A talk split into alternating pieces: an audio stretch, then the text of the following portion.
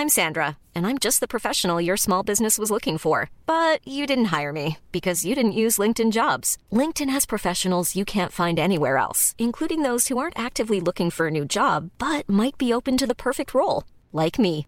In a given month, over 70% of LinkedIn users don't visit other leading job sites. So if you're not looking on LinkedIn, you'll miss out on great candidates like Sandra. Start hiring professionals like a professional. Post your free job on linkedin.com/people today. A lot can happen in three years, like a chatbot may be your new best friend. But what won't change? Needing health insurance. United Healthcare Tri Term Medical Plans, underwritten by Golden Rule Insurance Company, offer flexible, budget friendly coverage that lasts nearly three years in some states. Learn more at uh1.com. Since 2013, Bombas has donated over 100 million socks, underwear, and t shirts to those facing homelessness. If we counted those on air, this ad would last over 1,157 days. But if we counted the time it takes to make a donation possible, it would take just a few clicks. Because every time you make a purchase, Bombas donates an item to someone who needs it. Go to bombas.com slash ACAST and use code ACAST for 20% off your first purchase. That's bombas.com slash ACAST, code ACAST. چرا وضع کشورها با هم فرق میکنه ما از این سوالا داریم گاهی دیگه. گاهی وقت هم سوالش مربوط به امروزه چرا ملت ها شکست خوردن چرا غرب پیش رفت و مثلا شرق عقب ماند؟ از این صحبت هاست. بعضی وقتا خودی میریم عقبتر میریم در تاریخ. چرا توسعه صنعتی اول در غرب اتفاق افتاد؟ چرا سرمایهداری اول در غرب شکل گرفت؟ فارغ از این که اصلا فکر می‌کنیم سرمایهداری چیز خوبیه یا بدیه یک واقعیت بزرگ دنیای ماست و یه مقدار زیادی از توسعه با همین آمده. چی شد که در غرب این اینا شروع شد؟ بعضی وقتا این سوال ها جواب های مشابه دارن. یه تعدادی از بهترین ذهن ها بالاترین متفکرین مهمترین متفکرین بشر نشستن در طول تاریخ مثلا قرن بیستم و بعد از اون. فکر کردن درباره این موضوع حرف زدن و نوشتن. و از اون موضوعی هم هست که ما هم دربارهش ممکنه حرف بزنیم فکر کنیم با هم صحبت کنیم یه مسافرت میریم بیایم بشینیم صحبت کنیم. دو تا کشور رو دربارهشون می‌خونیم با هم بحث می‌کنیم دربارهش از اون موضوعایی هم هست که همه چون دربارهش حرف می‌زنن حرف نامعتبرم خب زیاده دیگه. من دوست دارم نظر آدم های مهم متفکرین مهم رو درباره این موضوع بدونم. هم ایرانی هم هم غیر ایرانی. قبلا هم شبیه این کار رو کردیم. این بارم می‌خوایم ببینیم یکی از مهمترین متفکرین علوم اجتماعی در قرن بیستم مکس وبر. درباره این موضوع چی فکر کرده؟ چی گفته؟ درباره چی؟ درباره اینکه سرمایهداری از کجا آمد؟ در اواخر قرن 19 اوایل قرن 20 یک سوال مهم متفکرین این بود. مارکس هم این سوال رو یه طوری جواب داد. وبر آمد یه جواب دیگری براش داد. حالا اینا اینا موضوع ما نیست. چیزی که وبر بهش نگاه کرد تو این ویدیو می‌خوایم دربارش صحبت کنیم. که چی بود؟ که حرفش این بود ایدهش این بود که یه سری چیزای یه ویژگی های فرهنگی دینی مذهبی اینا اینا یه ارتباطی می‌تونن داشته باشن با به وجود آمدن سرمایه داری یا حالا یه جوری که خیلی سوالو می‌پرسن چون یه خورده صورت بندیش هم مهمه. چی شد ملت هایی که پروتستان بودن پیشرو شدن در سرمایه داری این ربطی داشت به هم. پروتستان بودن اینا با شکل گرفتن سرمایه داری ربط به هم داشت. چی شد که توسعه صنعتی اول و بیشتر در ملت‌های پروتستان به وجود آمد؟ نقشه های امروز دنیا رو هم نگاه کنیم یه خود ردش رو میشه دید. یه مقدار کنجکاوی تاریخی جغرافیایی داشته باشیم سواله برای خیلی سوال معتبری میشه. و حالا اگه 100 سال بریم عقب 150 سال بریم عقب 300 سال بریم عقب این همزمانی مشهودتر هم میشه. اگر سرمایه‌داری رو از اینی که ما امروز ازش می‌شناسیم یه خورده دور بشیم. برگردیم اون تصویر 100 سال و 150 سال پیشش رو بهش نگاه کنیم یه خورده واضحتر میشه این حرفه. کاری که وبر کرده اینه. اوائل قرن 20 آقای ماکس وبر یکی از بزرگان جامعه شناسی یکی از کسایی که آمده فکر کرده درباره اینکه جامعه چطوری جامعه چطوری کار می‌کنه اصلا پایه درک و سواد جامعه شناسی امروز ما یه مقدارش از از کارهای آدمهایی مثل ایشون میاد. و سوالش یه سوالش اینه که سرمایه‌داری چرا در غرب درست شد؟ بین این همه تمدن و فرهنگی که از اول تاریخ بشر بودن چرا غرب شد خواستگاه و منشأ کپیتالیسم؟ چرا جاهای دیگه نشد؟ جاهای دیگه هم تجارت می‌کردن داد و ستد می‌کردن در تمدنهای باستانی هم بود. ولی چرا از دل تمدن چین باستان در نیومد بیرون؟ چرا اون تجارت و داد و ستدها باعث نشد نظام اقتصادی سرمایه‌داری درست بشه؟ حالا نه فقط هم حتی اقتصاد. وبر توضیح میده که حتی هنر موسیقی رو اگه بهش نگاه کنی همه جا بود. ولی در غرب بود که شکل منطقی به خودش پیدا کرد. در تمدن‌های کهن هم سازهای موسیقی وجود داشت. تو فرهنگ غربی بود که سیستم پیدا کرد. نیم فاصله در اومد نیم پرده پیدا شد زبان نوشتاری براش پیدا کردن. نکته ظریفیه که دقت کنیم حرف رو اشتباه متوجه نشیم از همین اول. نمیگه بیرون از تمدن غرب سرمایه‌داری نبود. میگه این سرمایه‌داری این نظامه عقلانی نشده بود منطقی نشده بود. معماری بود هنر بود همه اینا بودن ولی عقلانی نشدن نظاممند نشدن. و در جواب در جواب این سوالش گشت یک چیزهایی پیدا کرد یک چیزهایی دید یک ویژگی هایی دید و حرف جالبی در آورد. حرفش این بود که انگار در آموزه های مذهبی هست در مذهب پر در مذاهب پروتستان و حالا صحبت می‌کنیم در یکیشون مخصوصا کالوینیست ها که این انگار کمک کرده زمینه ای درست کرده که سرمایه‌داری این بهتر شکل بگیره. یه مقدار ممکنه به نظر بیاد حرف سنگینه ولی واقعا حرف تخصصی و سنگین نمی‌خوام بزنیم اینجا. اصلا حرف تخصصی و سنگین من بلد نیستم که بخوام بزنم. ولی این حرف یه حرفیه که من فهمیدم. یعنی با همین در سطح همین ویدیوهای دیگه ای که اینجا درست کردیم و حرفهای دیگه ای که اینجا زدیم اینم حرفیه که هم حرف بسیار مهمیه هم حرف جالبیه هم حرفیه که یه خورده گوش کنیم متوجه میشیم ممکنه جاهای دیگه هم به دردمون بخوره. اول ولی مفاهیم پایه‌ای. چون اون یه مفاهیم پایه‌ای درست کرد وبر بعد حرفش رو با اونا زد. ما هم سعی کنیم اول ببینیم که اینایی که داره میگه چیه. گفت این سرمایهداری مدرن این جریان اقلانی شدن استمرار سرمایهداری یک یک منشعی داره. داد و ستد قبلا هم بوده. تجارت قبلا هم بوده. ما درباره اینی که اونا بوده صحبت نمی‌کنیم. در این درباره نظام اقلانی صحبت می‌کنیم که بهش میگیم سرمایهداری مدرن. و سرمایهداری مدرنی که وبر داره میگه اون چیزی نیست که ما امروز می‌بینیم. یعنی فکر نکنیم که اینی که میگه پس شبیه به اینی که ما امروز داریم می‌بینیم نیست. اون چیزی که دربارش حرف می‌زنه حتی در زمان خودش هم یه خورده بر افتاده بود. میگه خودش که ما به اون چیزی که الان هست کار نداشته باشیم. برگردیم به سرمایهداری اولیه. میگه من دارم درباره منشأ پیدایشش به ریشه هاش دارم برمیگردم. درباره اون دارم حرف می‌زنم. اونا رو وقتی بذاریم کنار هم یعنی منشأ پیدایشش رو وقتی بهش فکر بکنیم میگه یه سری ویژگی های من دیدم در پروتستان در مذهب پروتستان و در زیر شاخه هاش بعضی از زیر شاخه هاش که اینا کمک کردن فضا رو انگار آماده کردن برای به وجود آمدن سرمایداری مدرن. چیه داستان؟ در اروپای قرن 15 توی ویدیوی مذهب هم گفت مذهب در اروپا هم گفتیم. مذهب کاتولیک خیلی در زندگی مردم نقش داشت. یعنی اینطوری نبود که بگی حالا یه کلیسایی هم هست. نه. از تولدشون تا ازدواجشون تا مرگشون همه جا مذهب بود. و وقتی هم که میگیم مذهب بود یعنی کلیسا بود. یعنی یه گروه خاصی که روحانیون کلیسای کاتولیک بودن اینها اختیار نهاد کلیسا دستشون بود. نهادی که بسیار قدرتمند شده بود. بسیار پولدار شده بود. همه جای زندگی مردم بود و می‌گفت من واسطه بین این دو دنیا هستم. دنیای مادی و دنیای معنوی. دو تا جهان انگار داریم. جهان اصلی اونه. این دنیا نیست. جهان اصلی اونه. کلیدش دست منه. یعنی زندگی مسیحی ها دو پاره بود. قص قصه این دنیا جهان معمول و روزمره و زندگی اون دنیا. تو زندگی این دنیایی گناه می‌کردن. پشیمون می‌شدن. بعد می‌رفتن پیش کلیددار اون دنیا اعتراف می‌کردن توبه می‌کردن و کشیش به نمایندگی از خدا یا مسیح یا حالا واسطه فیض یا هر چی این اختیار رو داشت که بگه که بسیار خوب شما دیگه بخشیده شدی خیالت راحت باشه. تا یه حد خیالت راحت باشه برو برگرد به چسب به زندگیت.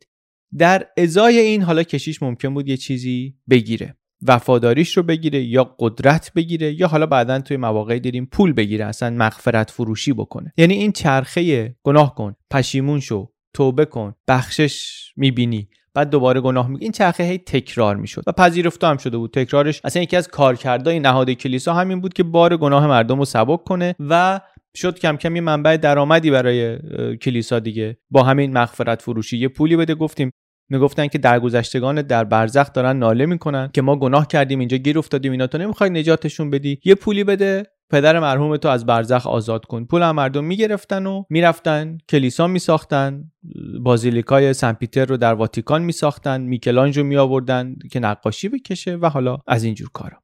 و مارتین لوتری که الان میگیم بنیانگذار پروتستانتیزمه یه مشکلش با همین بود. با فساد کلیسا مشکل داشت و با قدرت زیاد پاپ مشکل داشت. می‌گفت نمیشه که اینطوری کشیشا خودشونو کردن واسطه بین خدا و مؤمنی و میگن که اصلا کتاب مقدس رو کسی نمی‌تونه بخونه. ما فقط می‌تونیم بخونیم. به زبان لاتین فقط باید باشه. ماییم که می‌تونیم به شما بگیم ماجرا چیه جریان چیه. ماییم که به شما میگیم خدا از شما چه انتظاری داره. ماییم که پیغام تو رو برای خدا می‌بریم. ماییم. این وسط واسطه ماییم بر همینم ترجمه کردن کتاب مقدس یک کار گنده ای بود که لوتر کرد. تحول بزرگی درست شد. بعدم که حالا صنعت چاپ رسیده بود به اروپا این ترجمه باعث شد که منتشرم بشه. دست این و اونم برسه. یه حرکت گسترده ای شروع شد. اینا ولی حالا قصه لوتره. ما نمی‌خوایم تو لوتر متوقف شیم. می‌خوایم بریم یکی دیگه از شاخه های پروتستان رو بهش نگاه کنیم. اصل حرف اونجاست. اون اصلاحگر دینی که ما بیشتر می‌خوایم دربارهش صحبت کنیم توی این ویدیو درباره جان کالوین و آموزه های کالوینیسم می‌خوایم صحبت بکنیم. ایشون ایشون هم یکی از کسایی بود که در اون روزگاری که حالا یه آزادی به وجود آمده بود با کارهای لوتر و اینها داشت یه ایده هایی پرورش می‌داد درباره رابطه انسان و خدا. یکی از رهبران فکری اصلاحات مذهبی در اروپایشون هم. کالون فرانسه زندگی می‌کرد. همونجا هم با ایده های لوتر آشنا شد. متوجه شد یک سری از مؤمنین مسیحی بالاخره می‌خوان که یک بازنگری بشه در آموزه ها و عمل کرده کلیسای کاتولیک. کی ولی موقعی که داریم صحبتشو می‌کنیم 15 سال از ظهور لوتر و زدن اینکه اون بیانیه اعتراضیش رو زد به در کلیسا و این حرفا میگذره. و البته مثل لوتر ایشون هم داره یه روایت جدیدی میده ولی خب روایتش با لوتر فرق می‌کنه. یعنی مطابقت نداره کاملا اصلاحات کالوین و اصلاحات پیشنهادی لوتر. منتها به هر حال داره از مسیحیت یک روایت جدیدی میده که هم در الهیاتش تفاوت داره با پروتستان های دیگه و هم در یک سری از آموزه های رفتاری و اصلا نگاهش به دنیا. اصل صحبت ما تو این ویدیو درباره ایشون و درباره کالوینیسمه چون وقتی که میگن که پروتستان ها اخلاق پروتستان اینا زمین ساز سرمایه‌داری می‌تونسته باشه درباره کالوینیستا بیشتر دارن صحبت می‌کنن. مدل فکری و رفتاری و آموزه های ایناست که میگن زمینه و ابزار سرمایه‌داری رو فراهم کرده.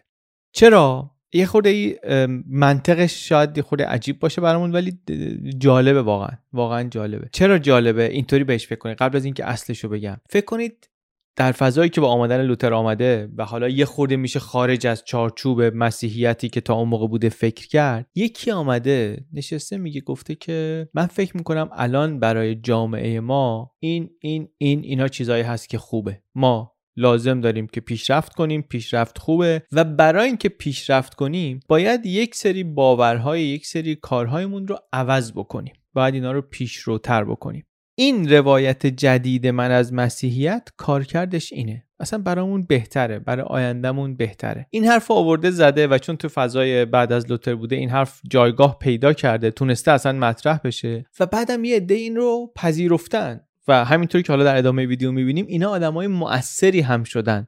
مؤثر در چی؟ در اینکه دنیایی که امروز ما داریم توش زندگی می‌کنیم این شکلی بشه که شد. بر همینه که خیلی کالوینیسم جالب تر از اینیه که من فکر می‌کردم. یعنی فکر می‌کردم اصلا چیز مهمی نیست. هیچی هم دربارش نمی‌دونستم. و بعد دیدم که نه.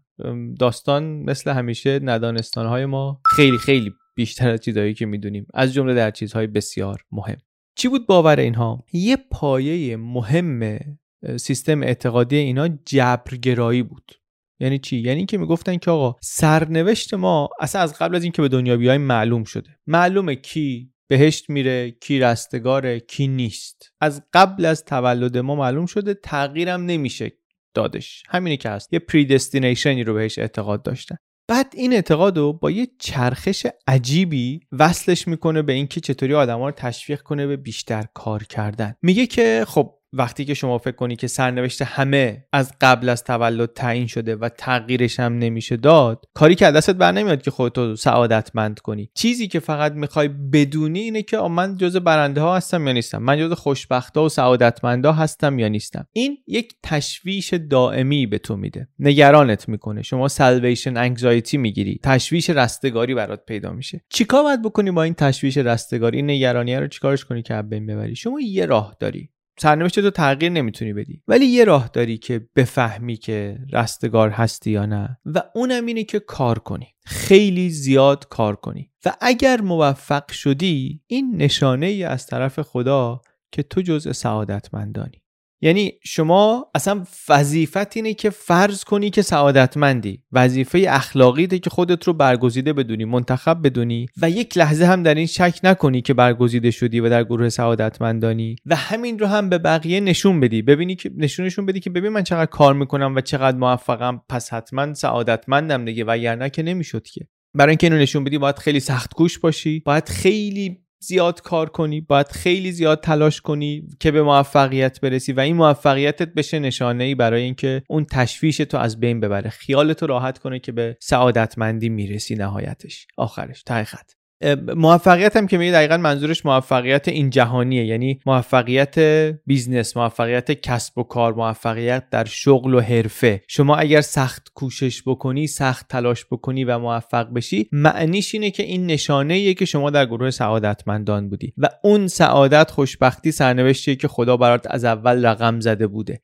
اما اگر دیدی شلی اگر دیدی پرتلاش نیستی. اگر دیدی که اصلا تلاش کردی به موفقیت نرسیدی نشون میده که یا به اندازه کافی تلاش نکردی یا خدا برات شقاوت و بدبختی گذاشته. یعنی جز سعادتمندان نیستی به هر حال.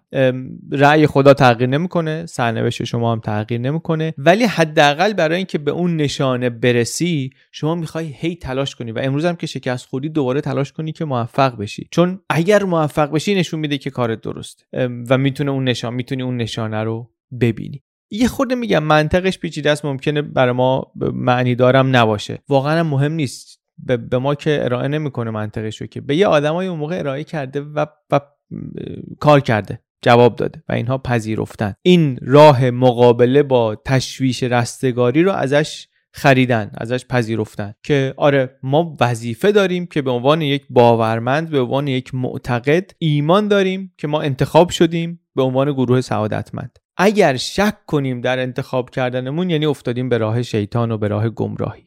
خیلی چیز جالبیه واقعا. نه حالا به خاطر همین الهیاتش و همین سیستمی که طراحی کرده. به خاطر اینکه ردش رو می‌بینید تا دنیای امروز ردش رو می‌بینیم در روحیه آمریکایی در روحیه جامعه سرمایداری امروز خیلی چیزاش هنوز اکو داره. هنوز رگش مشخصه اصلا. باور به اینکه ما مردمان برگزیده شده هستیم. ما انتخاب شدیم. حالا برمیگردیم بهش. ولی ریشش اینجاست. ایده منتخب بودن توسط خدا یکی از مفاهیم کلیدی در اندیشه های آقای کالون توی حالا خیلی از شاخه های دیگه پروتستان هم هست. و حالا چرا ما انتخاب شدیم؟ ما, ما چی شدی که ما انتخاب شدیم چیمون بهتر از بقیه بوده؟ چه تفاوت های ذاتی داشتیم؟ هیچی. می‌گفتن این محبت خدا بوده. خدا محبت کرده و مثلا ما رو انتخاب کرده عنایت کرده ما رو انتخاب کرده یه خورده دقیق تر که نگاه کنیم یا یه خورده ساده ترش که بکنیم انگار جهان در چشم کاتولیک ها اینطوری بوده که یه چرخه ای هست که چرخه اینه که شما گناه می‌کنی و پشیمون میشی و اعتراف می‌کنی و بخشیده میشی تا گناه بعدی که بعد دوباره گناه بکنی و پشیمون بشی و اعتراف بکنی و بخشیده بشی. در فاصله مثلا این گناه بخشیده شدن تا گناه بعدی هم شما پاک و سعادتمندی. در واقع تا اعتراف بعدی هم پاک و سعادتمندی. کالونیسم ولی بخشش رو و, و نیک روزی شما رو میده فقط به دست خدا. یعنی شما پیش کشیش برم و اعتراف کنم و اینا کسی رو بخشوده نمی‌کنه. اینا کسی رو باعث بخشش کسی نمیشه. شما قبل از اینکه به دنیا بیای معلوم شده که اصلا نفرین ابدی نصیبته یا خوشبختی ابدی نصیبته. کاری که می‌تونی بکنی اینه که سر در بیاری. می‌تونی تقدیر خودتو بفهمی که چیه. چطوری باید بفهمی؟ باید به جایگاه در جامعه و وضعیت در جامعه نگاه کنی. اگر موفقی یعنی جزء سعادتمندانی. اگر موفق نیستی یعنی سعادتمند نیستی. اصلا قرار نبوده باشی. برگزیده نیستی.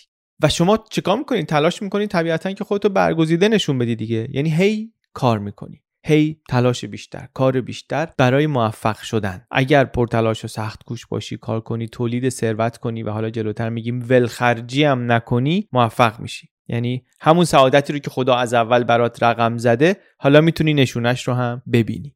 وبر که اینا رو بررسی می‌کنه ماکس وبر جامعه شناس بزرگ وقتی که اینها رو بررسی می‌کنه در اوایل قرن بیستم میگه این نگاه رو مقایسه کنیم با آموزه های آین هندو. که یه بخش بزرگیش نه تنها تشویق به این کارها نمی‌کنه بلکه اصلا در مقابل زندگی مادیه. درباره پشت کردن به دنیا حرف می‌زنه به پشت کردن به همه تجربه های این دنیا حرف می‌زنه. اونهایی که میان یک دنیای دیگری رو برای پیروانشون ترسیم می‌کنن که اصل اونه و برای اینکه به اون برسی باید به این دنیا پشت کنی.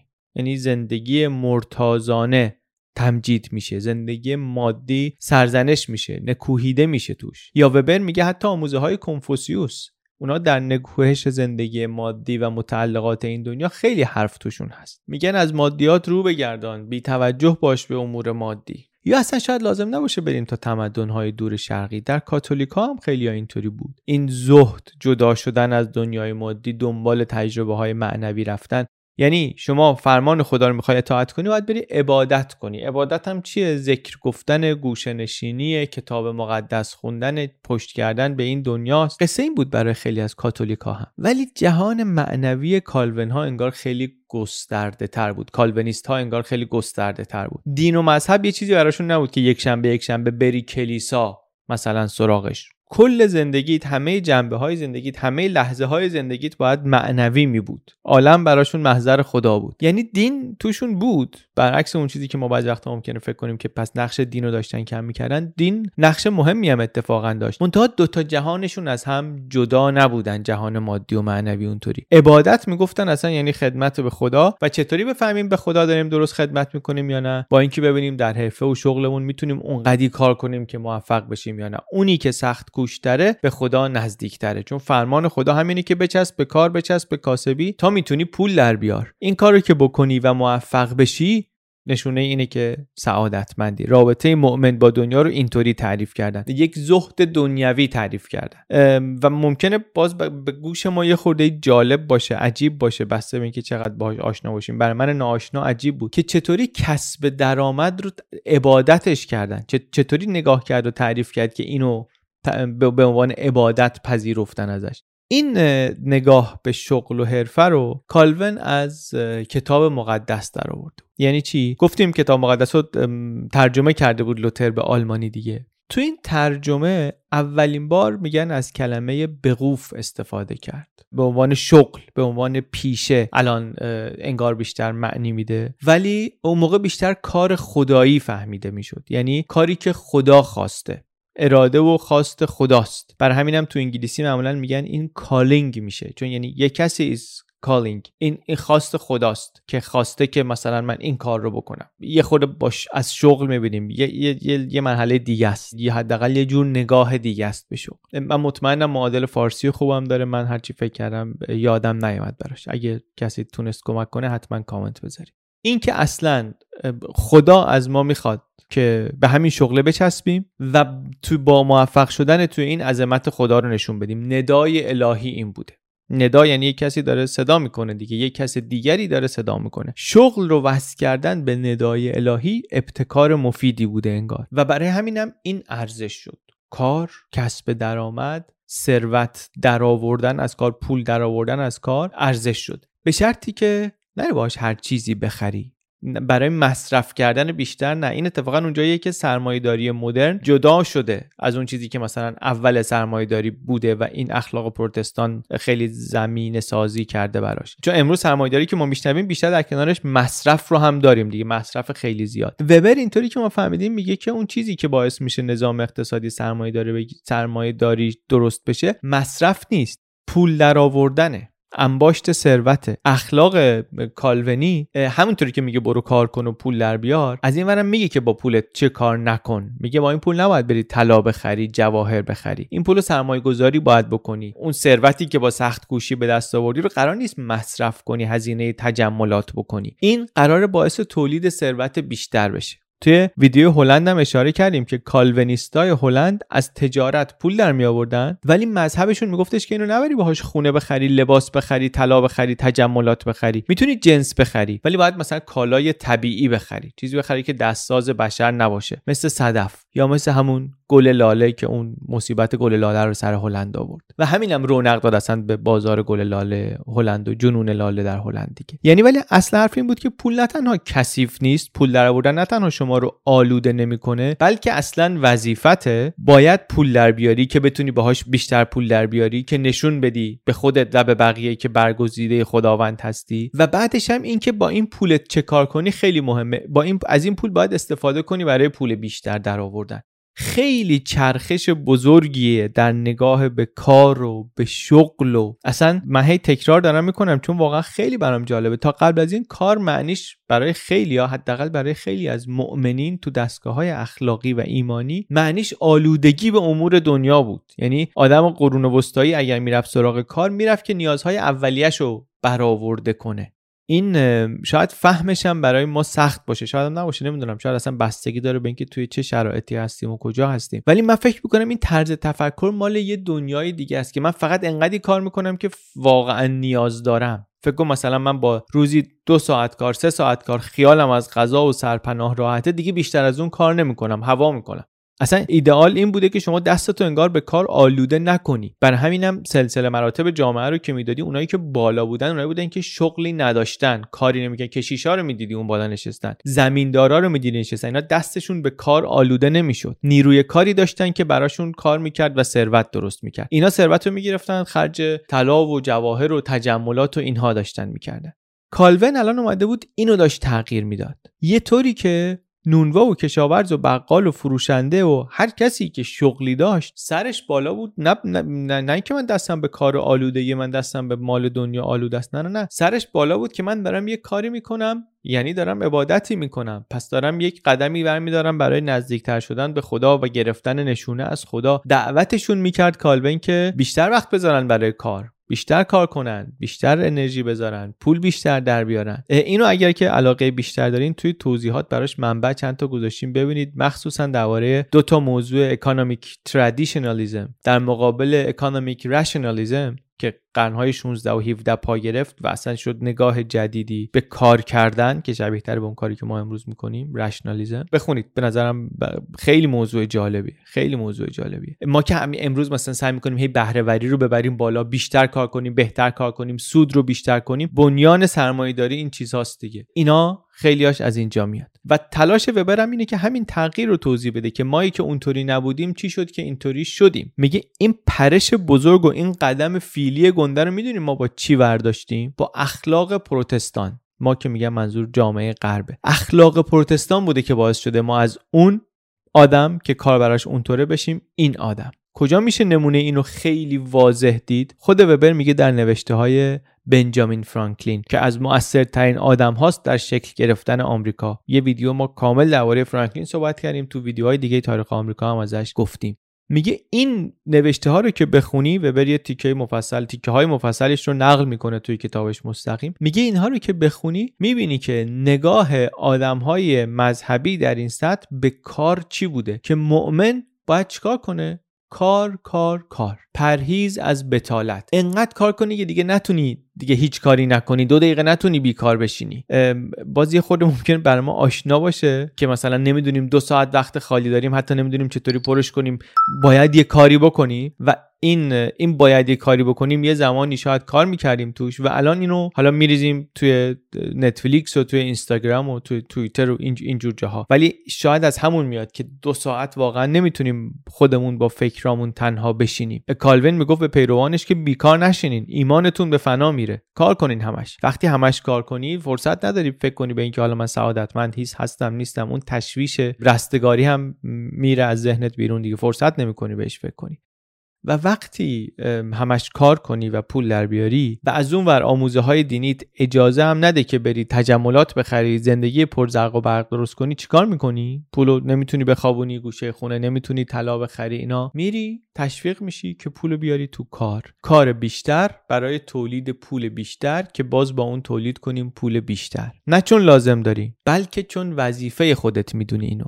نه تنها شما به عنوان وظیفه اخلاقی میره کار بیشتر می‌کنی پول بیشتر در میاری که حتی با این بیشتر کار کردن و بیشتر پول در آوردن و این این کارهات جایگاه و منزلت اجتماعی خودت رو هم بالا می‌بری احترام پیدا می‌کنی. قبلا هم آدمایی بودن که زیاد کار می‌کردن پول زیاد در می آوردن ولی اولا که از نگاه اخلاقی این کارو نمی‌کردن به عنوان یک وظیفه اخلاقی این کارو نمی‌کردن. بعدش هم که در مقابلش قدرت به دست می آوردن هم جاهای دیگه دنیا هم در اروپا قدرت به دست می آوردن احترام اجتماعی به دست نمی آوردن این خیلی تغییر گنده ای واقعا. و من فکر می‌کنم که برای ما شاید وقتی بهش دقیق بشیم یه خورده آشنا هم باشه. ما دیده باشیم. ما نشانه هایی از هر دو جورش رو دیده باشیم. ما دنیای خودمون رو داریم فرهنگ خودمون رو داریم. فرهنگ دنیای قبل رو هم بهش جلوی چشممون هست و داریم می‌بینیم و هی بهش نزدیک شدیم دور شدیم نزدیک شدیم دور شدیم. اون هم برامون غریبه نیست. و فکر کنم حتی بعضی از این تفاوت ها رو اونجا هم بتونیم ببینیم. ولی رد بشیم. از این رد بشیم این چیزایی که تا حالا گفتیم خیلی کلی بود و اینا باید توضیحاتش سعی کردیم که متوجه بشیم که اصلا اخلاق پروتستان که وبر میگه یعنی چی. اما حالا بریم یکم نگاهمون رو جزئی تر کنیم. ببینیم در عمل این اخلاقیات که میگه اینطوری شده اینا چه تغییراتی در جامعه به وجود آوردن. یعنی اثر واقعیشون در جامعه چی بود؟ به عنوان نمونه اول بریم ببینیم که چی شد ساعت سازی در سوئیس اوج گرفت. اصلا سوئیس شد مهد ساعت سازا این مربوط به این داستان ما از سه جهت هم مربوطه. از سه جهت رد پای این کالونیسم می‌رسه به ساعت سازی در سوئیس. ظهور کالونیسم می‌رسه به ساعت سازی در سوئیس. یک حواسمون باشه کالون خودش از فرانسویایی که میره سوئیس. یعنی آزار و اذیت و این حرفا میشه اونجا و عرصه در فرانسه تنگ میشه به پروتستان ها این مهاجرت می‌کنه میره به سوئیس. سوئیسی که از قبلش هم پروتستان های دیگری از جاهای دیگه آمدن توش. پس هم کالول میاد هم از فرانسه پروتستان های دیگری که دارن تحقیر میشن و اذیت میشن و اینا میان میان به سوئیس که خیلی هاشون صنعتگرن که خیلی هاشون تاجرن. انقدری که اصلا میگن اقتصاد فرانسه از این ضربه خورد و صنعتی شدن فرانسه به تاخیر افتاد به خاطر اینکه اینها رانده شده بودن عملا. جامعه تحملشون نکرد و اینا رو فرستادن و اینا فرار کردن یا انتخاب کردن که برن سوئیس زندگی کنن. پس این صنعتگرا و خود کالون آمدن به سوئیس. در سوئیس چی وجود داشت؟ اون موقع از قبل صنعت جواهرسازی وجود داشت. صنعت جواهرسازی که بعدا شد پایه صنعت ساعت سازی وجود داشت در سوئیس. منتها الان آموزه های جدید اینها داشت میگفتش که جواهرات و زیورالات و تجمل و این حرفا خوب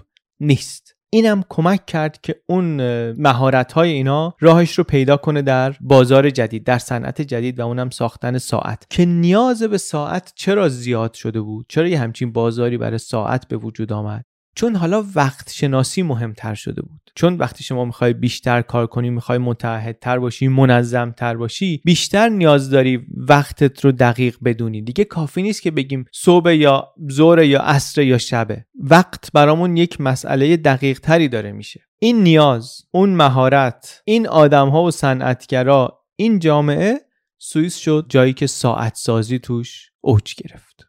حالا ممکنه که بعضی فکر کنن که مثلا این صنعت ساعت سازی خیلی خاصه. یک صنعت خاصیه که ما رد مثلا اخلاق کالونیستی رو توش دیدیم و زیاد داریم از یک نمونه چیزهای زیادی داریم می‌خونیم. ولی یک پژوهشگرایی هستن که اینا اصلا میگن منشأ انقلاب صنعتی در بریتانیا هم پروتستانتیسم بود. و نه فقط اینکه اخلاق پروتستانی که سخت کوشی و صرف جویی و وقت شناسی و اینا رو ترویج می‌کرد نه. اینکه پروتستان ها جاهایی براشون عرصه تنگ شد باعث شد که مهاجرت بکنن به سرزمین های مثل انگلستان چون اینها خیلی هاشون صنعتگران ماهری بودن چون اعتقاداتشون تشویقشون می‌کرد به کار و کار و کار و کار این کمک کرد امکانی درست کرد در کنار عوامل دیگه که مثلا صنعت نساجی هم اونجا متحول بشه و در ادامش تحول بزرگتری در صنایع دیگه اتفاق بیفته منجر بشه به اون چیزی که بهش میگیم انقلاب صنعتی.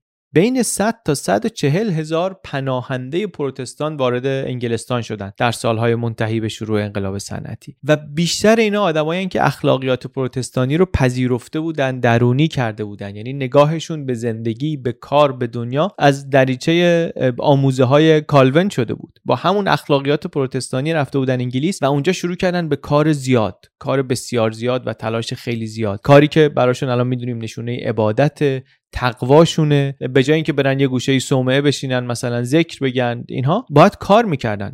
دینشون این بود. باید با پشتکار کار می‌کردن با جدیت کار می‌کردن که نشونه سعادتشون بیاد. نه که همه انقلاب صنعتی نتیجه فعالیت پروتستان ها بوده طبعا این رو داریم نمیگیم. ولی حرف اینه که روحیه اینها و اخلاقیاتی که اینها به این خاطر داشتن از عوامل اثرگذار بودن. اثرشون کاملا محسوس در گزارش های تاریخی هست. و بجز این که اینا خودشون سخت کوش بودن و پرکار بودن یک شبکه هم اینا درست کرده بودن. شبکه پروتستان دیاسپورا. یه شبکه فراملی انگار که پروتستان های دور از وطن رو به هم وصل می‌کرد. اینترنشنال می‌شدن. اینا با هم مبادله تجاری می‌کردن با هم بدبستون داشتن. تو این شبکه خودشون رشد می‌کردن. باز شبکه میگیم ذهنمون تو سازمان مخفی و فلان اینها نره دیگه. لزوما این نیست واقعا شبکه. خیلی وقتا در سطح های دیگری کار می‌کنه. اینا کمک کردن که جامعه های پروتستان رشد کنند و موفق باشن. چرا؟ چون موفق شدنشون نشانه رستگاری و سعادتشون بود. چون براشون یک کار معنوی بود به اصطلاح. می‌بینیم دیگه وقتی داریم اثر کالون رو بررسی می‌کنیم و تفکرات کالونیستی رو بررسی می‌کنیم فقط خود ایده ها و آموزه ها و الهیاتش نیستن. برخوردی هم که جامعه باهاش کرده و خود این مؤمنین هم کارهایی که کردن اینا حالا اثرات مرحله دو سه گذاشتن. یه جای دیگه که البته دیگه از خود ایده های کالون بود اثر گذاشت روی انقلاب صنعتی این بود که مسئله ربا رو حل کرد. یعنی یه راه حلی برای مسئله ربا داد. اینم خیلی کمک کرد به اینکه مثلا بانک های انگلیسی شکل بگیرن. این یکی از اون جاهایی هم هست که لوتریست ها از کالونیست ها جدا میشن. یعنی نگاه به ربا یک چیز دوراهیه یک دوراهی تعیین کننده است. لوتر به سود پول به ربا نگاه مثبتی نداره. نگاهش خیلی به کاتولیک های قرون وسطا و اینا نزدیکه. ولی کالون انگار متوجه شده که یه اثر اقتصادی داره. و برای همینم میگه که ربا ذاتا بد نیست. ربا ذاتا پدیده شهری نیست. کسی که پول قرض میده می‌تونه بعدا پولشو با یه بهره ای پس بگیره. اگه این کارو بکنه اگه کسی بهره پول بگیره گناه نکرده. این که گناه داره می‌کنه یا داره نمی‌کنه بستگی داره به نیتش نیت قرض گیرنده و نیت وام دهنده این نگاه یک مسیر جدیدی باز کرد در تجارت و در اقتصاد و در این دنیای جدیدی که درست شد Bank of England The Bank of England بانک انگلیس هم تأسیس شد و بعدا هم که دیدیم چه بانک مهمی شد همین بانک که اسکناس میاد چاپ می‌کنه اولین بار با پشتوانه طلا یک نقش مهمی داره در اینکه بریتانیا یک ثبات مالی پیدا بکنه. چرخ صنعت و تجارت بهتر بچرخه و, و اون انقلاب صنعتی که داریم میگیم شکل بگیره مستحکم بشه پاش محکم تر بشه. داریم مثال می‌زنیم دیگه. اول یه سری ایده های کالوینیستی و این حرفا رو گفتیم و حرف وبر رو گفتیم. حالا داریم مثال می‌زنیم. مثال ساعت رو زدیم مثال انقلاب صنعتی رو زدیم. یک مثال خیلی برجسته دیگه که باز یک سری کنجکاوی مهم رو می‌تونه جواب بده قصه تولد آمریکاست. این هم یکی از اون جاهایی که اخلاق پروتستانی رو حیف اگر اینو در ترکیب با اون نبینیم. خیلی دیدمون رو ممکنه باز بکنه. کالون متفکر قرن 16 همی بود. از نیمه قرن 16 خیلی این ورتر نیامد. 1564 مرد. یعنی 50 سال هنوز مونده که اولین انگلیسی ها برن آمریکا برای جاگیر شدن. بعد از اینکه ایشون مرد طرفداراش بیشتر شدن. شاخه های مختلف و جدیدتری درست کردن. یکی از این شاخه های پروتستان پاک دینان بودن. پیوریتن ها بودن. اینا بیشتر اعتقاداتشون پایش همون اخلاقیات کالونی بود و البته خب حالا شباهتایی داشتن با بقیه تفاوتهایی داشتن با بقیه. کار اون تفاوتهای الهیاتی و عقیدتی و ایناشون کار کار ما نیست واقعا نمی‌خوایم توش بریم. منتها این پیوریتن ها در انگلیس یک کلیسای جدیدی درست کردن که خیلی جامعه نپذیرفتشون. و بعد اوایل قرن 17 اینا دیدن که شرایط برای براشون سخت میشه آزار و اذیت داره زیاد میشه. یه گروهی هم شروع کرده بودن می‌رفتن سوار کشتی می‌شدن می‌رفتن آمریکا. اینا هم میفتن تو این فکر که بریم ما هم آمریکا. بریم به دنیای جدید. اونجا از نو جامعه ای رو اینطوری که خودمون می‌دونیم درسته و باید باشه بسازیم. یکی از گروه هایی که از انگلیس رفتن و مستقر شدن در این مستعمره های آمریکایی در ساحل شرقی آمریکا همین پیوریتن ها بودن. اینا بودن که رفتن نیو انگلند رو آباد کردن نیو انگلند رو ساختن. اینا بودن که بیش از همه جا متمرکزتر از همه جا رفتن در ماساچوست ساکن شدن. تصورشون این بود که ما برگزیده هستیم ما انتخاب شده هستیم خدا انتخابمون کرده و حالا که نمی‌ذارن تو انگلیس اون کاری که می‌خوایم بکنیم و بکنیم بریم برا خودمون یه سرزمین جدیدی بسازیم اونجا رو آباد کنیم. اونجا دور هم جمع میشیم مشغول زندگانی میشیم. این زندگیمون توأم با موفقیت مادی میشه چون سرنوشتی که خدا برامون رقم زده. حالا می‌بینیم نشونش رو هم. وقتی خیلی تلاش کنیم موفق شدیم نشونش هم معلوم میشه. پس بریم آمریکا. حتی وقتی در انگلیس انقلاب صنعتی گسترش پیدا می‌کنه یکی از گروه هایی که تون شبکه تجارت فراملی گفتیم کمک می‌کردن. به, به اینکه چرخ انقلاب به چرخه در انگلیس همین پاکدینان ساکن نیو انگلند بودن. بنجامین فرانکلین از همین پاکدینان بود. از ماساچوست نبود. قصهش حال جای دیگه گفتیم. و وقتی و گفتیم وقتی وبر داره از روح سرمایه‌داری حرف می‌زنه یک مثال بارزی که اصلا براش می‌بینه و هی ازش نقل قول می‌کنه بنجامین فرانکلینه و نوشته های اون درباره ثروت درباره مالندوزی درباره اینکه با پول چه کار باید کرد چقدر باید کار کرد توصیه های بنجامین فرانکلین. و میگه که ببینید و می‌بینیم و درست هم هست که چقدر این نوشته ها و اینطوری نگاه کردن به پول به کار اثر داره در شکلگیری روحیه آمریکایی و اخلاق آمریکایی. ماساچوست میشه یکی از صنعتی ترین یکی از پیشروترین ایالت های آمریکا. در ادامه هم در تجارت خیلی پیشرو میشه. کارخونه های صنعتی اینجا متولد شدن و بعدن که آمریکا مسیرش از کشاورزی و تجارت مواد خام و اینا رفت به سمت صنعتی شدن در واقع داشت الگوی نیو انگلندی رو می‌گرفت برای کل سرزمین آمریکای مدرن. اثر نیو انگلند از زودتر از این هم معلوم بود. تو شروع ماجرای استقلال آمریکا هم اختلاف بین مستعمره نشین نیو انگلند و پادشاهی بریتانیا سر قوانین تجارت و مبادلات و این حرفا بود که یک نقطه ای شد که بین آمریکایی‌ها نشون داد که ما دیگه نمی‌خوایم تحت حکومت بریتانیایی باشیم که اونور اقیانوس نشسته. خیلی مفصلتر میشه صحبت کرد. با جزئیات خیلی بیشتر میشه نشانه های اخلاق کالونی رو در روحیه آمریکایی دید و اینکه چطوری این اخلاقیات شده پایه های ارزش های آمریکایی ولی به نظرم ما همین حدش بهمون به یه دید خوبی میده و حالا اگر کنجکاوی تازه ای شد برامون شاید بعدا بیشتر هم سراغش رفتیم. ولی همین چند تا مثال نشونمون داد که اصلاحات مذهبی جامعه غرب و فقط مسئله مذهبش رو عوض نکردن. دامنه تغییرات خیلی گسترده تر بود. خیلی گسترده تر بود. تو انگلیس دیدیم تو سوئیس دیدیم تو فرانسه دیدیم تو تأسیس و شکلگیری آمریکا دیدیم. یک مروری بکنیم که چی گفتیم تو این ویدیوی طولانی و به نظرم خیلی خیلی مهم. درباره تاریخ تولد چیزی حرف زدیم که ما به اسم سرمایه داری میشناسیمش و معمولا میذارنش نیمه قرن 16 و قرن 17 در دنیای غرب در اروپا و در آمریکا. رفتیم سراغ این جواب این سوال که چرا؟ یعنی چی شد که اونجا به وجود آمد سرمایه داری این شکلیش؟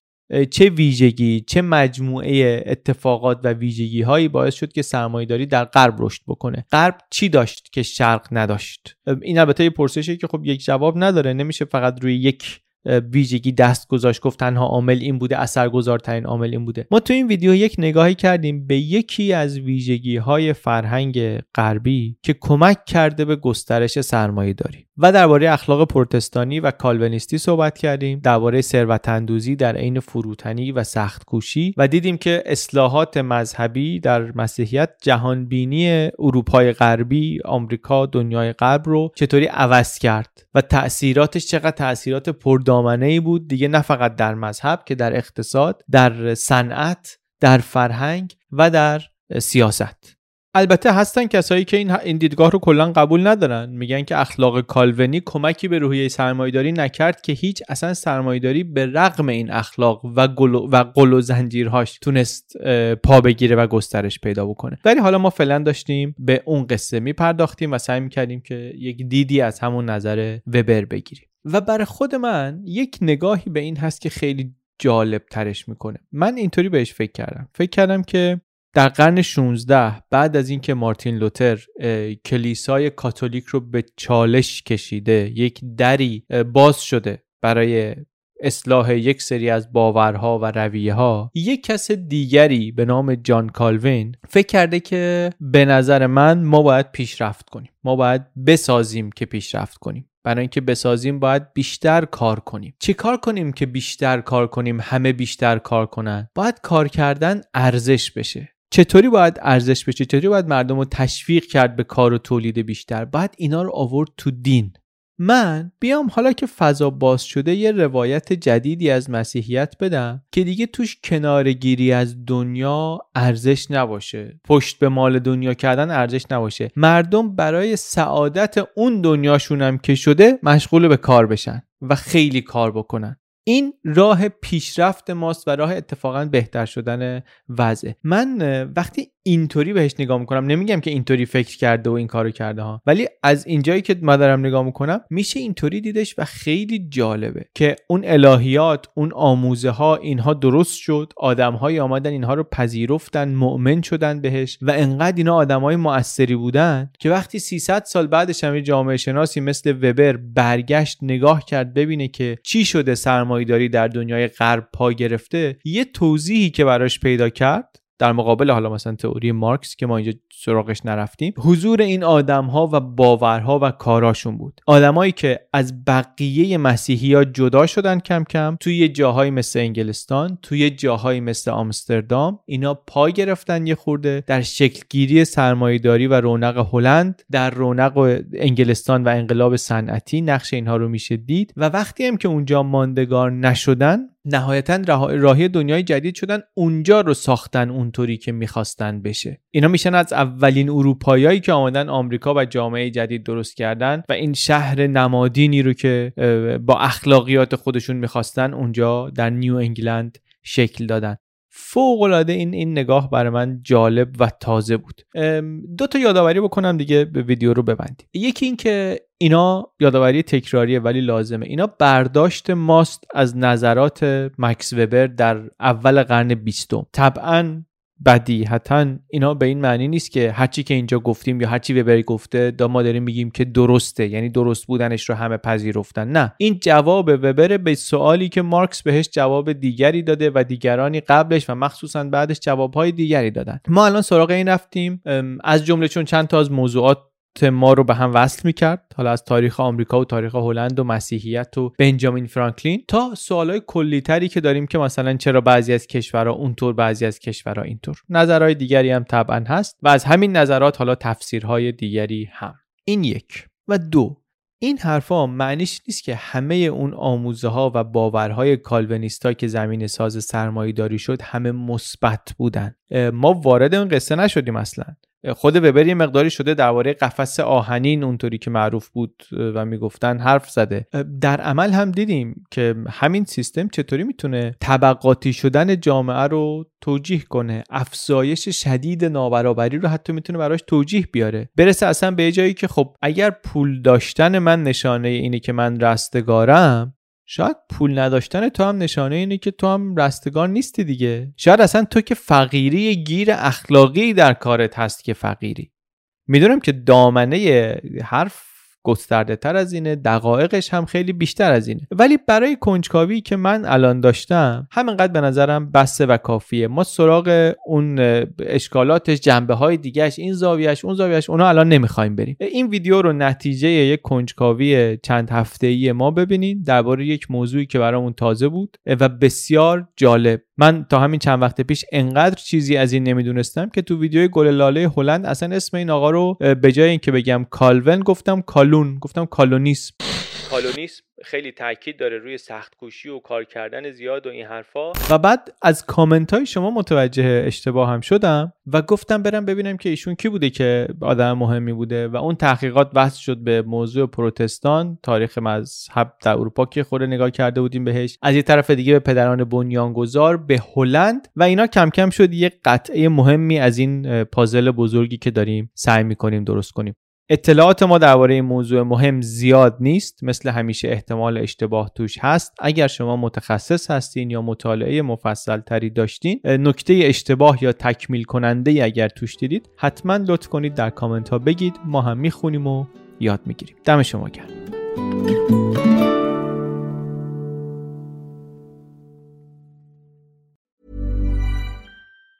Mom deserves the best, and there's no better place to shop for Mother's Day than Whole Foods Market. They're your destination for unbeatable savings, from premium gifts to show-stopping flowers and irresistible desserts. Start by saving 33% with Prime on all body care and candles. Then get a 15-stem bunch of tulips for just $9.99 each with Prime. Round out Mom's menu with festive rosé, irresistible berry chantilly cake, and more special treats. Come celebrate Mother's Day at Whole Foods Market.